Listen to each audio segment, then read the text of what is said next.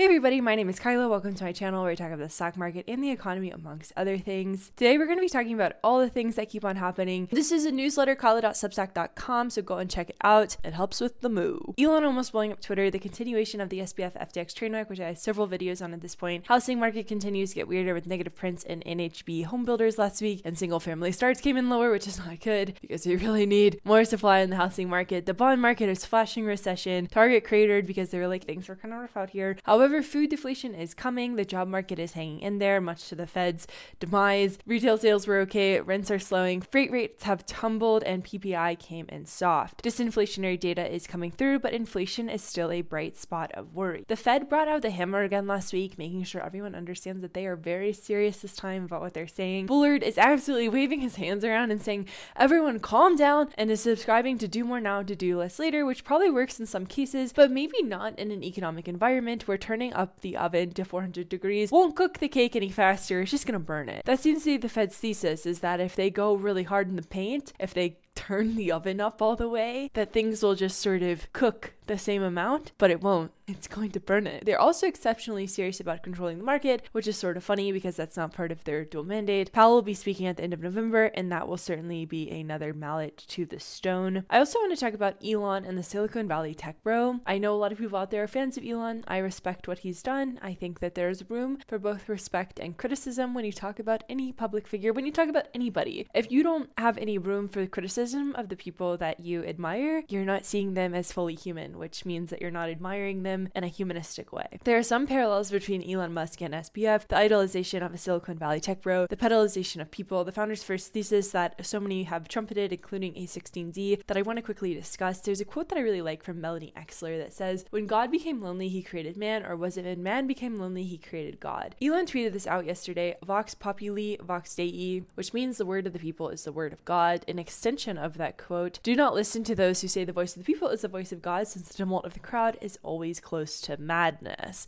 Elon said, The voice of the people is the voice of God when reinstating Donald Trump's Twitter account. And if I were God, I would probably be doing something different, but like, okay. And of course, I don't really want to red string this and say, oh, look, it surely seems like Elon Musk is comparing himself to God because I truly don't think that was happening. But there's an underlying theme of usness and how Elon is approaching Twitter. So it's kind of like together, me and lowercase you, if you just take my hand, we can build a less terrible version of this place. But of course, usness is not truly usness, right? It's an overcorrection. We are emerging from this land of the Silicon Valley elite, which Musk is a part of, where this dynamic has become us, the people, versus them, us versus big tech, big money, big media, and Elon is clearly trying to position himself on the side of us and not the side of them. And now there's an idea that things need to belong to people again, right? The problem with the populism that Elon Musk inadvertently champions is that he is still a god in that story. Going back to Exler, when God becomes lonely, he created man. There's a quote that says, There is in our future a TV or internet populism in which the emotional response of a selected group of citizens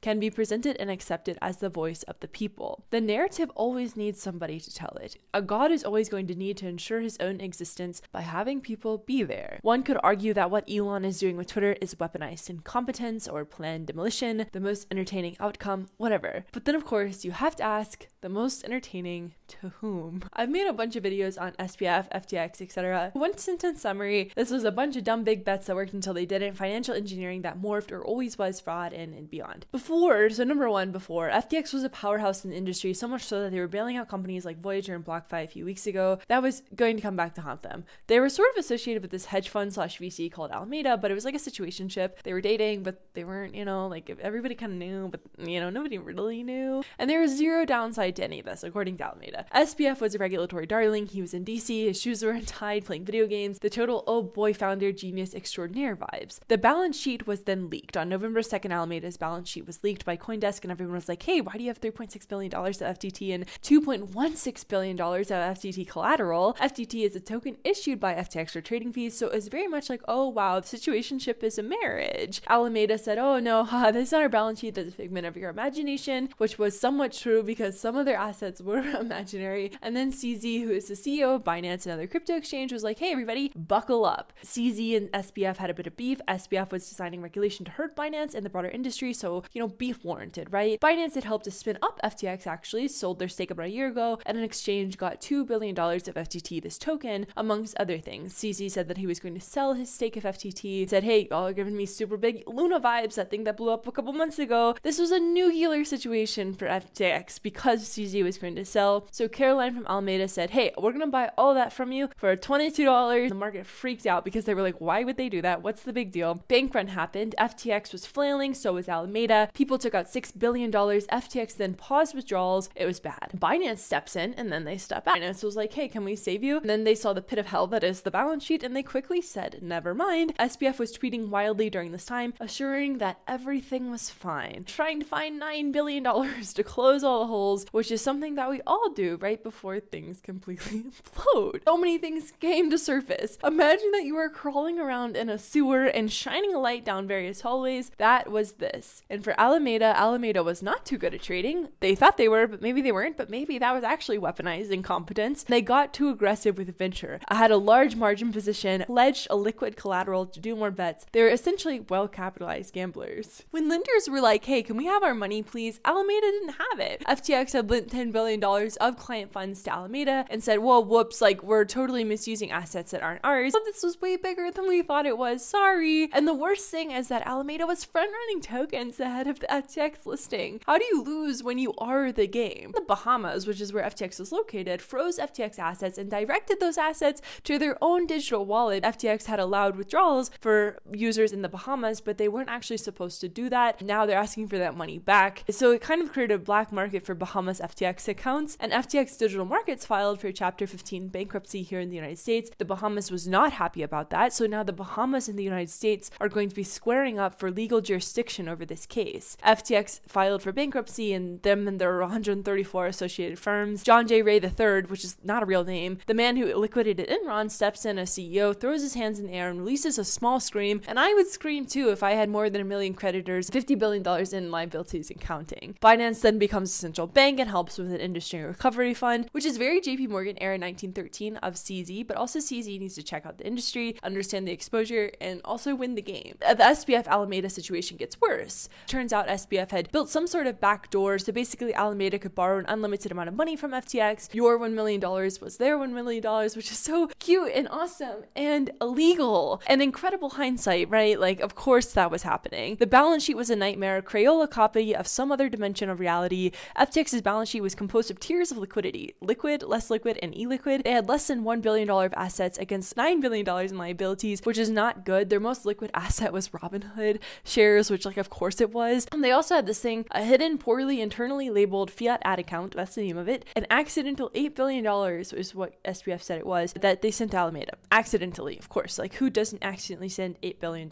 Also, their two biggest assets were FTX and something called Serum, which is another coin that FTX helped to create. They were like, these two coins, they're both worth $10 billion collectively. Everything is worth $10 billion if you say it is. Like, yes, my toaster is theoretically worth $10 billion until it's time to sell, then it isn't. Somewhere in all of this, FTX got hacked too, and that person is moving around a bunch of money. The whole time, SBF is tweeting and other fraudsters are crawling out of the sewer too. The New York Times releases this absurd puff piece and says, hey everybody, our guy is sleepy time bear vibes, like all good over here. SBF is also still trying to raise money and says that Alameda had enough assets marked to market but not liquid, which in that case, I also have enough assets, and so do you. We're both instant millionaires based on that recipe alone. And then contagion really starts to come through. We're just starting to see this play out. So a bunch of firms were impacted, as well as Genesis, which is a child company of a group called Digital Currency Group, big component of the institutional crypto system, and they were seeking a $1 billion credit facility and ended up pausing withdrawals. They're the center of crypto markets, Genesis is, custody funds. They help people earn yield. They are the yield product for a lot of CeFi platforms. Grayscale, which is another child company of the Digital Currency Group, won't share proof of reserves because they're worried about security. And there's 50 plus market makers and fund managers that have exposure to FTX. Presumably, they aren't going to want to open their books either because the holes would likely rip open. There's a really good thread that I'm going to link in the Substack. It's linked in the Substack that talks about the impact of Genesis and how important it is. It's a prime broker in the crypto land, which is super important to have. SBF did a Twitter DM interview with Vox where he says, heh, one too many times, says effective altruism was only meant to be effective and not altruistic, and just shows zero signs of remorse. He's not even good at League of Legends. Caroline from Alameda explained that only four people knew what was happening her, SBF, and two other employees who SBF also threw under the bus in his Vox interview. The Enron guy is like screaming in his corner now. He's like beating the walls with his fist. He's like, Stop tweeting SBF! And he declares in the first day declaration bankruptcy filing, he says, Never in my career have I seen such a complete failure of corporate controls and such a complete absence of trustworthy financial information. He's like, Hey, this is worse than Enron, guys. I'm crawling up the walls here. And so, yeah, and it is. There's auditors in the metaverse spending customer funds on real estate. No one knows how many employees FTX has. They also kept printing FTT um, after flying, filing for bankruptcy. They had no accounting department. A bunch of people are getting sued now. And the VCs that invested are like, hee hee, whoopsie, like marking this down to zero, due diligence. We thought you meant dilly dally in a field of daisies. And of course,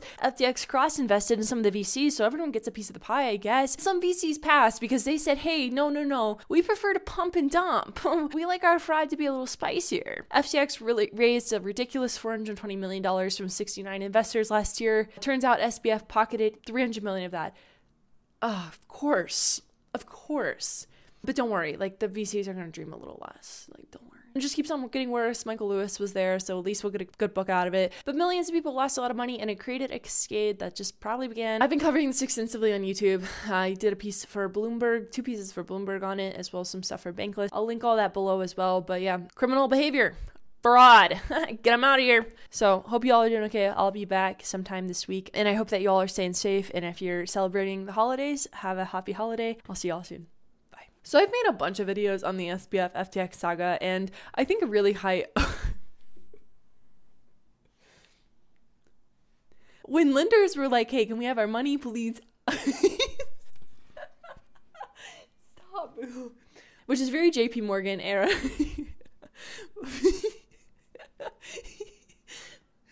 which is very JP Morgan era 1913 of CZ, which is very JP Morgan era 19 You gotta breathe, Kyla.